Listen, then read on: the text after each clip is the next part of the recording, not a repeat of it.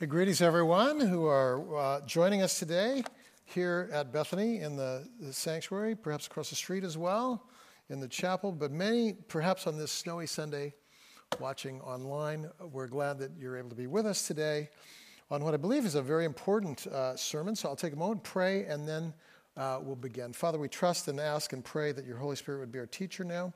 We listen for your voice in these words. We pray that we would be receptive uh, to what you reveal, and we'll thank you for the fruit of that. We pray in Christ's name. Amen. I, when I teach uh, preaching, I say to students, never begin a sermon with a joke because it's like, it can be disastrous. If the joke falls flat, you've ruined the whole thing. I'm beginning with a joke today. I think it's the first time in my 24 years here at Bethany that I'm beginning with a joke, but the joke is a cultural critique. And so for that reason, I offer this to you. This is how, this is how the joke goes. I heard a long time ago. Uh, I saw this guy once on a bridge. He was about to jump. I said, Don't do it. And he said, Nobody loves me. I said, God loves you. Do you believe in God? He said, Yes, I do. I said, Are you a Christian or Jewish? He said, I'm a Christian. I said, Me too. Are you Protestant or Catholic? He said, Protestant. I said, Me too. What denomination? He said, Baptist. I said, Me too. Are you Northern Baptist or Southern Baptist? He said, Northern Baptist. I said, Me too.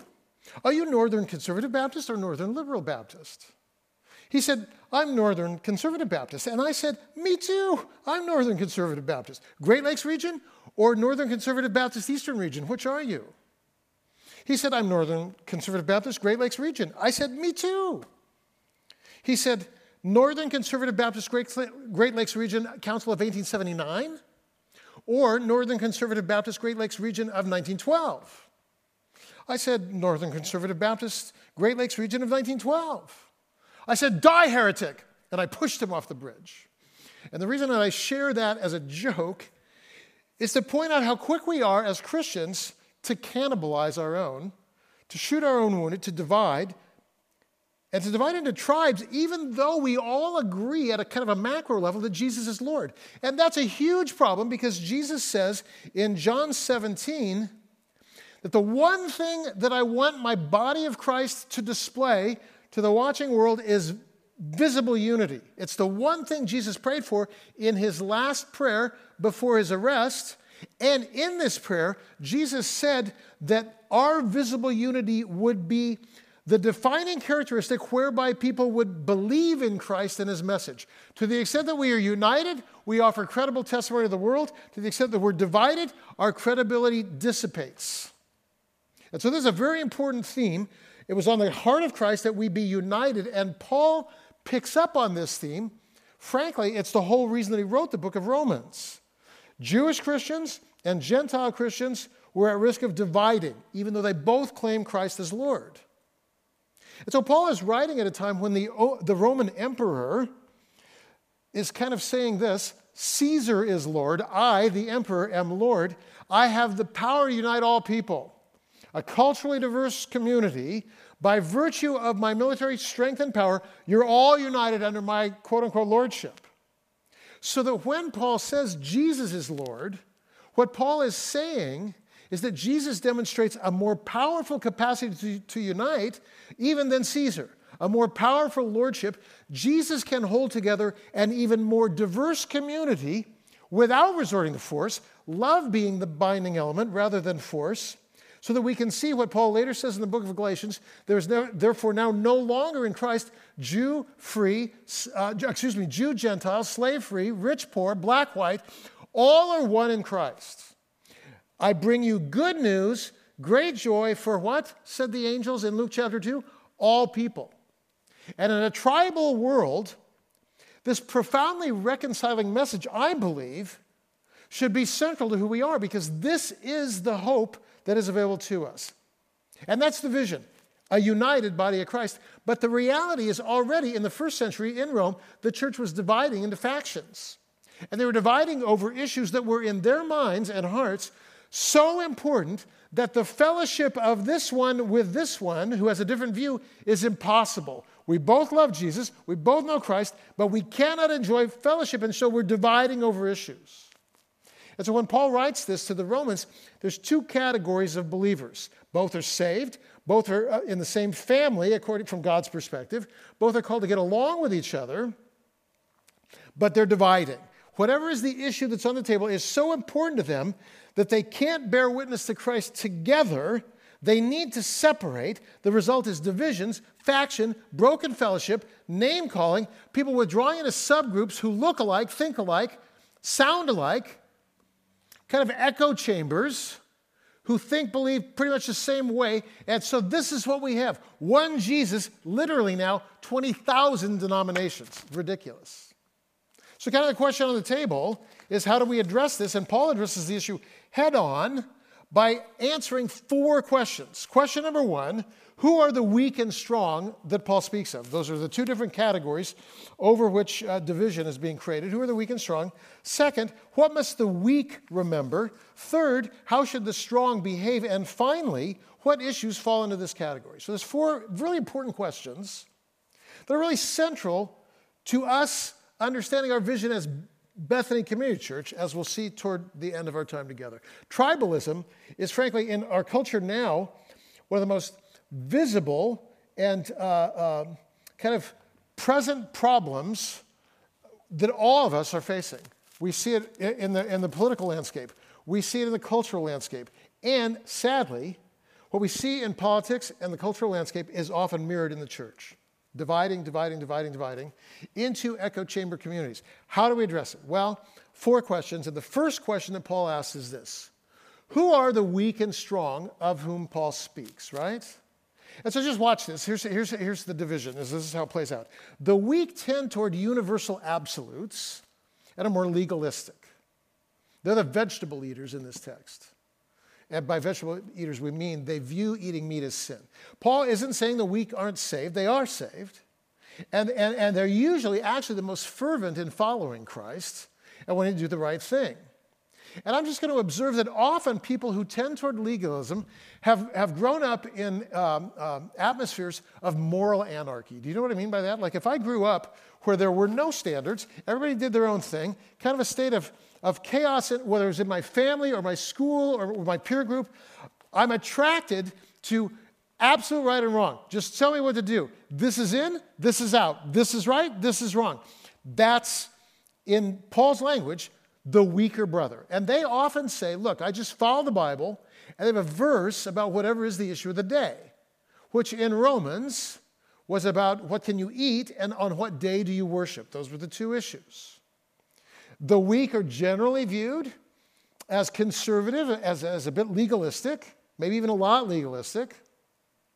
In one of the books that I wrote, for example, I received a negative review on Amazon from somebody that I would call a weaker brother because he said, I, you know, I began reading the book, and then as soon as Richard quoted from the message, I was done. Because for him, it was King James only. Now, that I would call that a weaker brother. Do you see? Like, this is the Bible, definite article, the translation, definite article. And anybody who uses anything else is wrong. That's kind of what we're talking about when we talk about weaker brother. Now, on the other hand, the strong tend toward liberty and flexibility.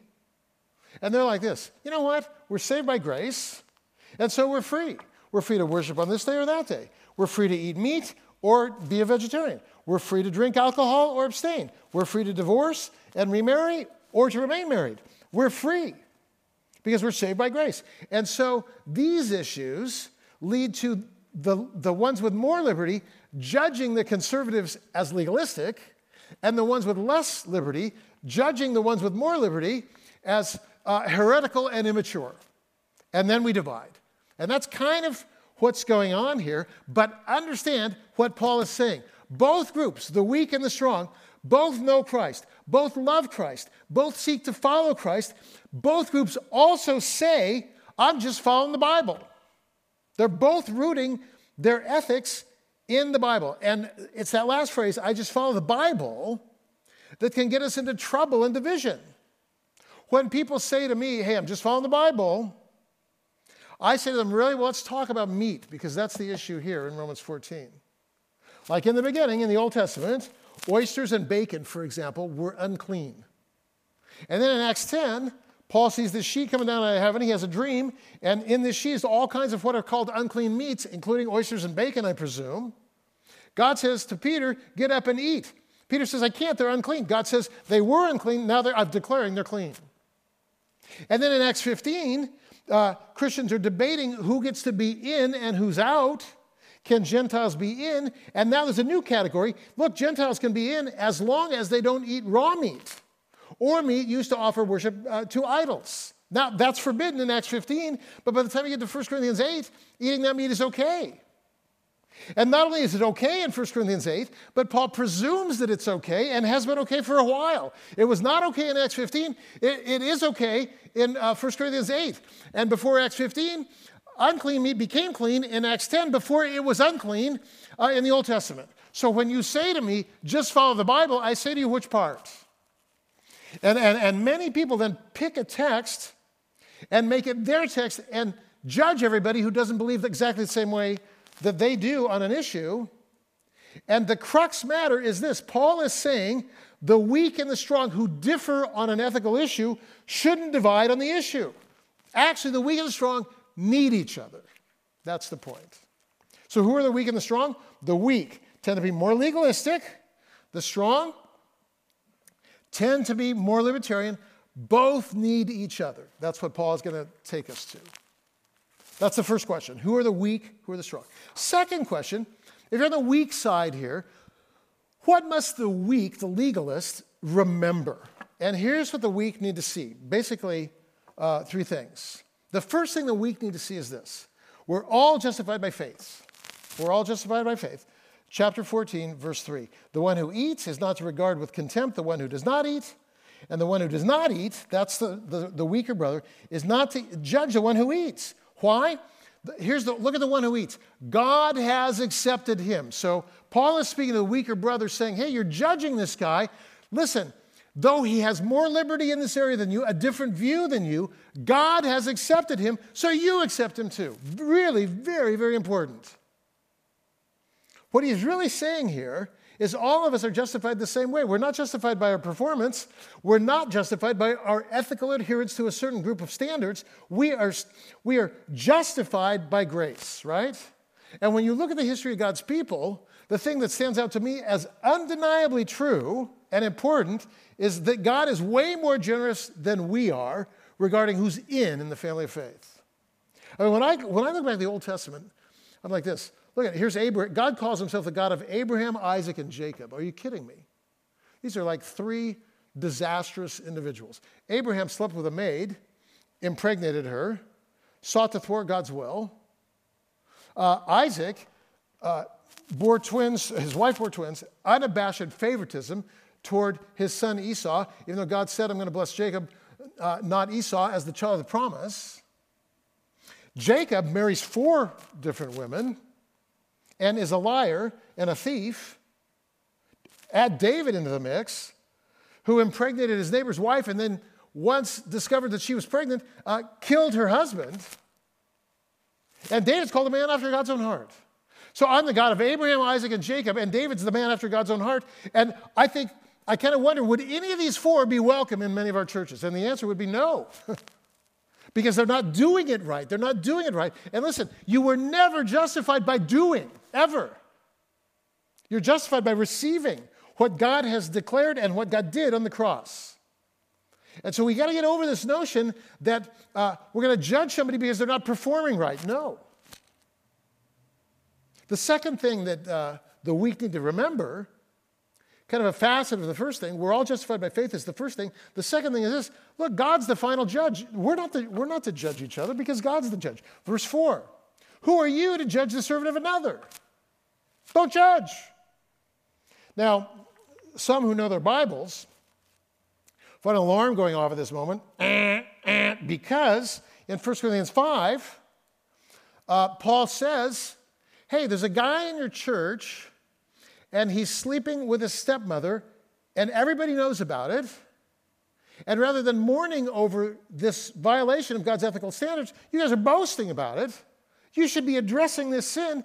And then, uh, what Paul says in 1 Corinthians, uh, 1 Corinthians 5 that's significant is this sin that's going on in 1 Corinthians 5 is so universally agreed upon as fallen that even the pagan culture sees it as wrong.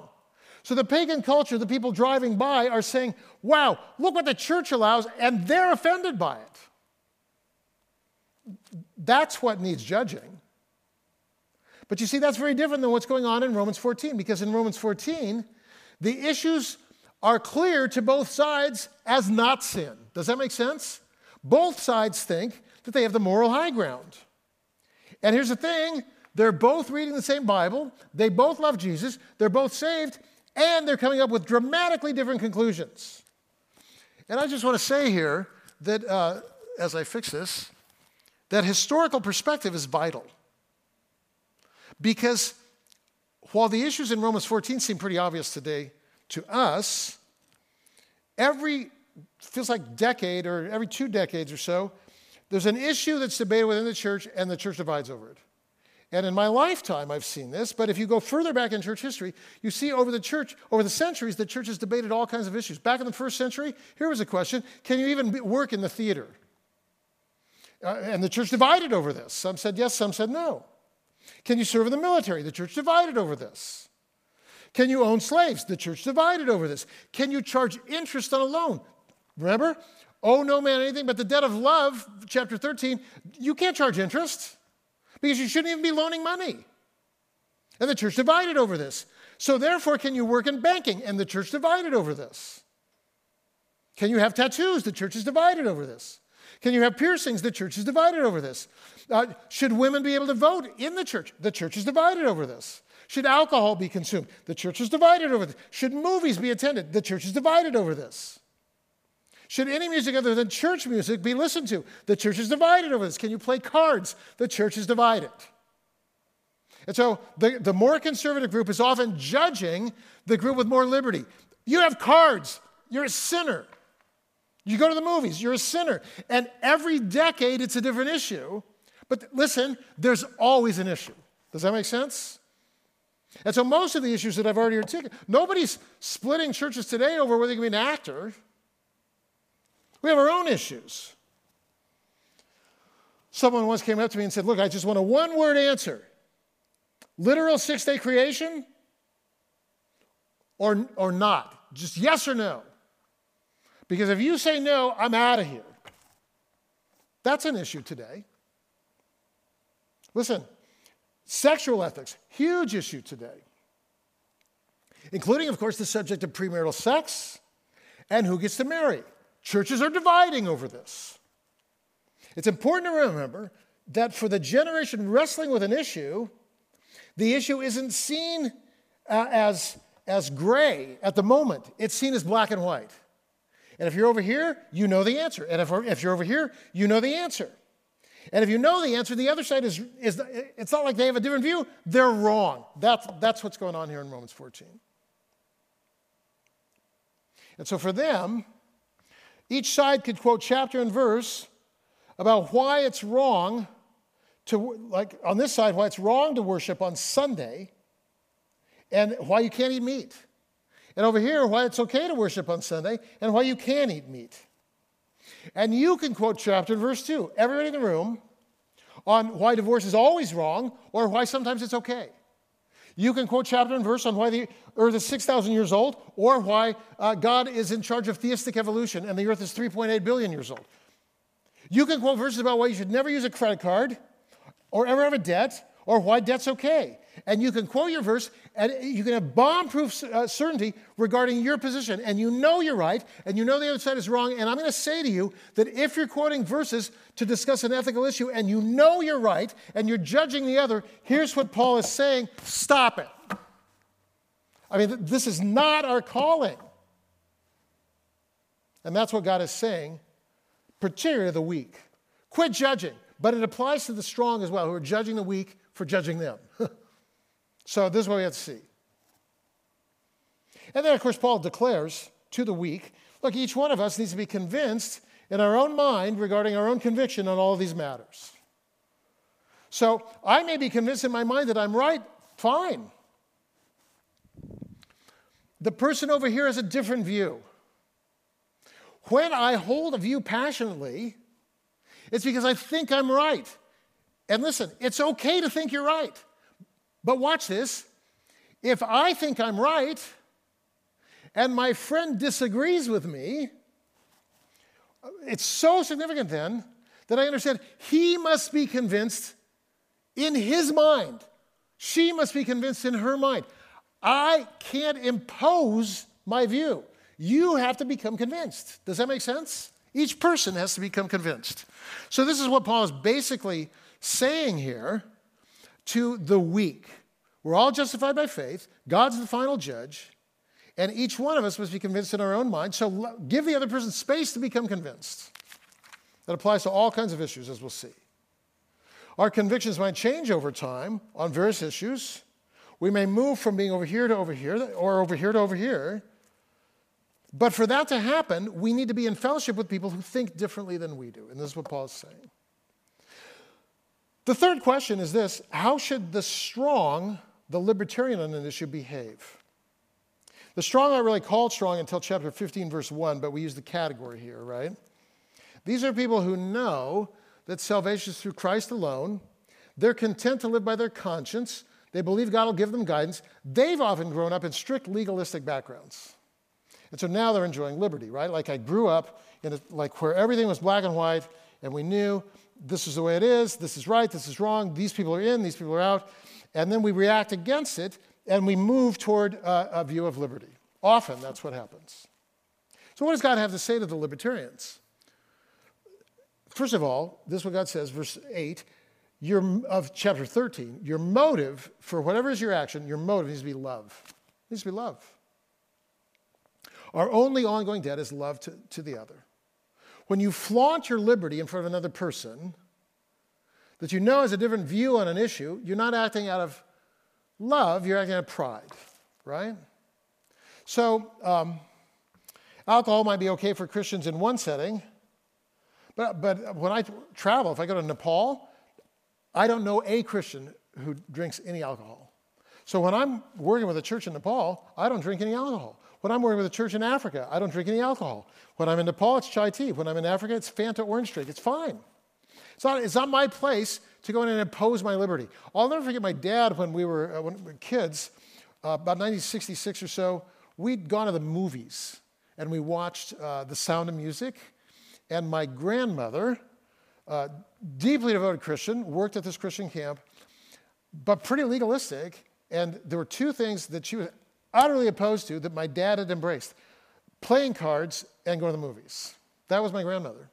So we, we go to the movies, then we drive out to the coast to visit my grandma. And dad, I'll never forget, dad parks, parks the car and he says to my sister and I, listen, not one word about the sound of music. I don't want grandma hearing that we went to the movies. And the playing cards, stick them under the seat here. Uh, if I see those playing cards in the house, you're going to be punished, right? Like, that seemed harsh in the moment. And you can even retrospectively debate what was going on there. I think my dad is honoring my grandmother. In other words, this is like, I'm not going to argue with you, Grandma, about your view on movies by coming in and saying, Man, we saw the sound of music, it was awesome. And here, uh, Grandma, let me teach you how to play poker. No. Like, that's not love. Does that make sense? So if you're like this, like, I have to drink, it's not love. I gotta dress casual, not love. I remember getting really angry one time. This woman who, uh, she was relatively new to Christ. This was many, many years ago. But she was here in Seattle and uh, had come to Christ of a chaotic background. And regarding music, like she'd been to concerts and bad things had happened to her concerts, at rock concerts. And then, she, you know, she's in a community, living in a community, and we're standing chatting one day, she and another gal. And she says, You know what really sees me through the day? I love listening to Spirit 105.3. Now, if you're in Seattle, you know that's the Christian music station. And uh, if you are in Bethany, you know not everybody listens to this, and not everybody even likes it who are Christians. This gal said this, and her friend, who'd been a Christian a long time, she got kind of this wry smile on her face, and this is what she said Oh, don't worry, you'll get over it. I want to tell you something that really made me, that made me mad. And I wanted to say that, although I never did. I want to say, you know what? You don't know her story. You don't know what happened to her at rock concerts. You don't, you don't know how she's been damaged by secular music. You don't, you don't know the balm that this music is to her. It may, not, it may not to your soul, but you don't know her. You're not in her shoes. You don't have her story. You don't feel her pain. So shut up. I didn't say any of that, but I kind of wanted to because we judge each other, and people who are over here with all this liberty, here's somebody who doesn't drink alcohol, and we put a smile on our face like we're on the moral high ground. You're not on the moral high ground. You just happen to drink alcohol. Don't judge the one who doesn't. And so, like, if you have these progressive views, fine. I'm not here to judge you. I'm here to say to you, quit judging the other, because that's what Paul is saying. Because when you're judging the other, you're not acting out of love. So that's the first thing that the strong need to understand. Your motive must be love. Second, recognize your power to harm, right?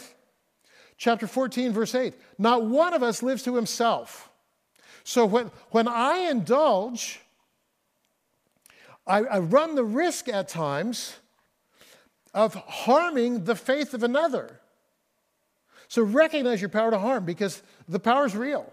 My, my liberty can lead someone to indulge who doesn't actually have that liberty to indulge, and now their conscience is defiled, and now they're dealing with shame because they're trying to exercise the liberty that you have because you judge them for not indulging. This is wrong.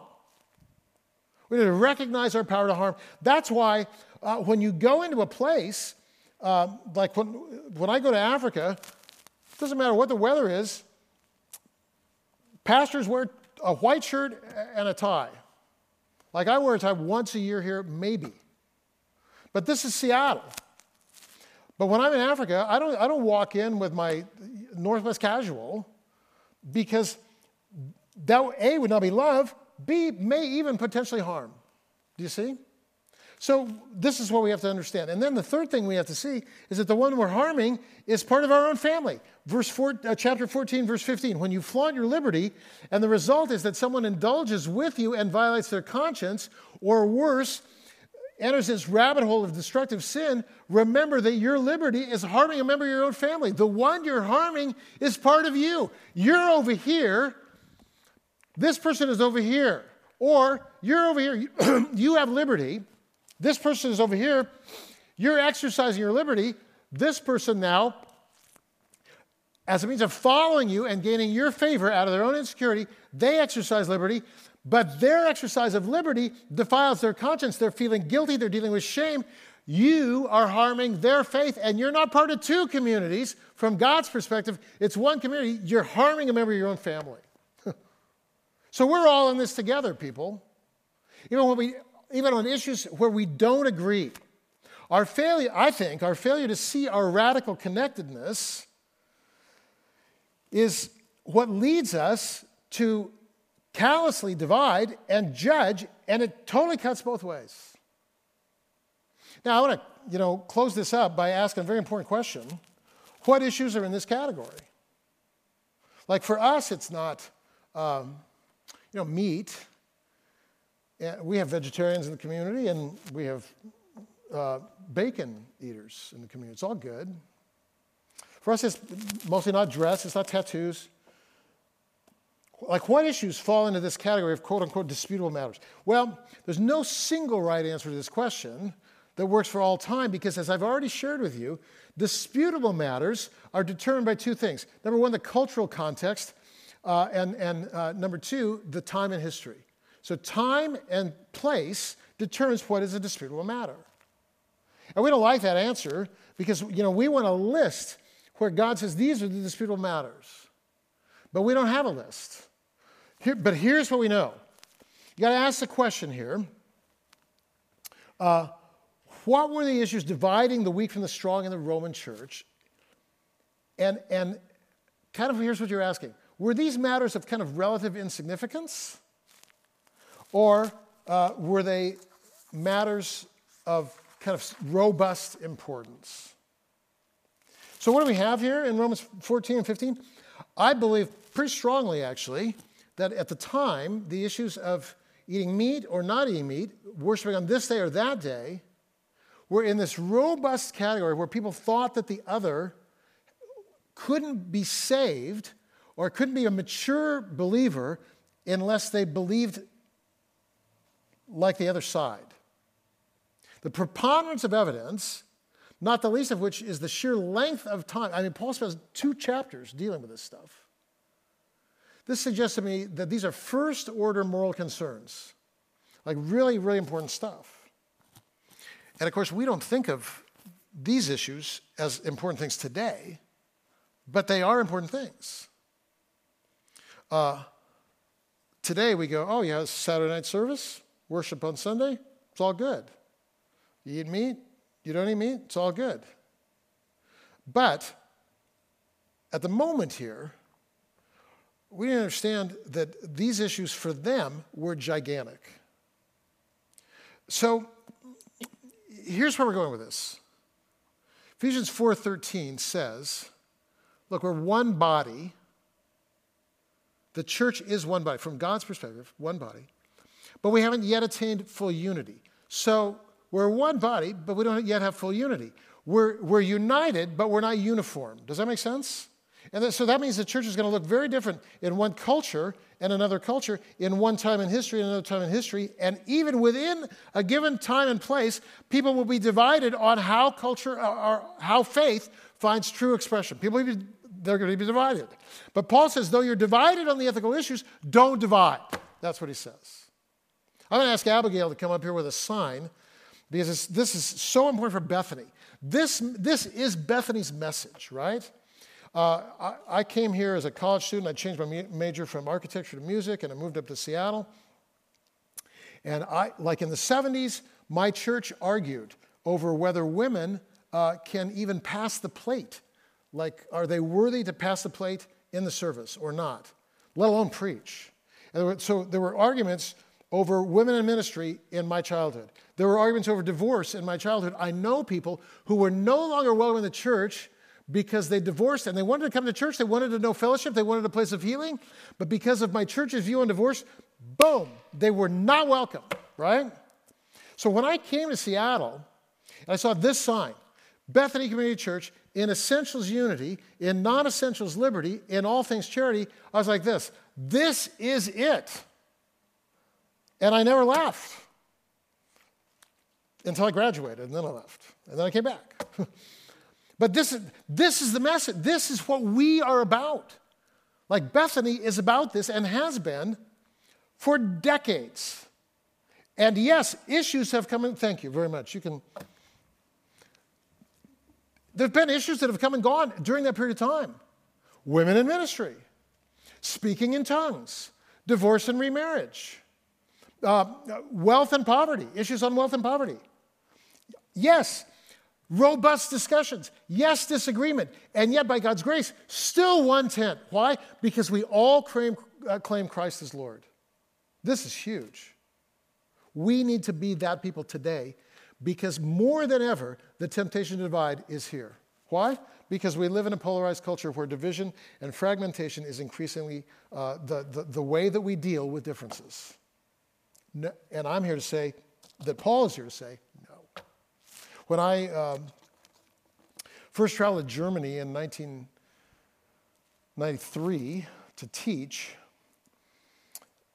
I'd grown up in a very conservative background with respect to alcohol. And so I, I knew, because this, is, this was my family, Christians don't drink. I didn't drink. My dad didn't drink. My mom didn't drink. My dad, in fact, not only did he not drink, but he taught me from the Bible why drinking was always wrong for all people for all time. So, in my world, I didn't, I didn't know a Christian who ever drank alcohol. And then I go to Germany, I teach, and I have a, a, weekend, a free weekend between two teaching sessions, and this guy invites me uh, to his house, and we tour recently free Eastern Germany, and then we go to his house for dinner, and he's got his whole family there his grandmother, his parents, his uh, sister and her husband, his brother and his wife. And we're, we're enjoying this big meal for like four hours. And there's you know, sausage and sauerkraut, potato salad, all this typical traditional German food. And all of them are drinking all night long. Lots of beer, some wine. And, and we're talking about faith. And these people know their Bibles. and they know Martin Luther, and they know Dietrich Bonhoeffer, and they know Sophie Scholl, and they know all my, all my faith heroes, and they're drinking alcohol. And my head's exploding. It doesn't make any sense to me. And at the end of the night, the grandmother, she says to me, I want you to come to my house. I want to show you something. She lives three doors away. I go to her house. She opens up a scrapbook of World War II and shares her story. Right after she was born, her, um, her dad was taken away in World War I and died. And she married in 1937, and her husband was taken away by Hitler uh, to serve in the Reich army, and he was shipped off to the Eastern Front. And the war ended, and he didn't return home for two years. And in the meantime, her house was bombed. Most of her extended family was killed in the bombing of Dresden. Uh, uh, uh, she got sick, and two years later, her, her husband returned. And she shares this whole story of, of war and loss and deprivation and famine and disease. And I said to her, How do you survive with so much joy? And she points at her Bible that's right next to the scrapbook. And she says, Every morning I meet with Jesus and I ask for joy and strength, and he's never failed me. And then she took another swig of beer. Like, you know what? Like, I totally had to go home and repent. Because I'd, I'd spent the night going, You guys are hypocrites, man. Like, you're, you're talking Jesus and you're drinking wine, you're drinking beer. Christians don't. And now, what do I learn? Oh, wait, Christians do. She's holier than I am. And she drinks beer. Look, this is huge for us. If we can walk through the ethical issues of our day and not divide, we can present a testimony to our city and our world that Jesus is greater than any single issue that is polarizing our world. And so that's why this morning in your bulletin, there's a question. I'm at risk of breaking fellowship with a Christ follower over, and then I want you to fill in the blank. What is it for you? What is it that's creating division? Like, where's the relationship at risk, and what's the issue over which you're dividing? And then I want you to pray for that person with whom you disagree and work toward conversation and reconciliation. So that though we don't agree on everything, we agree with this one statement Jesus is Lord. And that becomes the glue that holds us together. Amen? Amen. Let's pray. Father, meet us now as we respond or as at, in homes we discuss, or whether out running, and this is a podcast, we listen for your voice and we pray for your church, not only, not only Bethany, but your church. Would you teach us to live with visible unity and show us steps to take toward that end? And we'll thank you as we pray in Christ's name. Amen.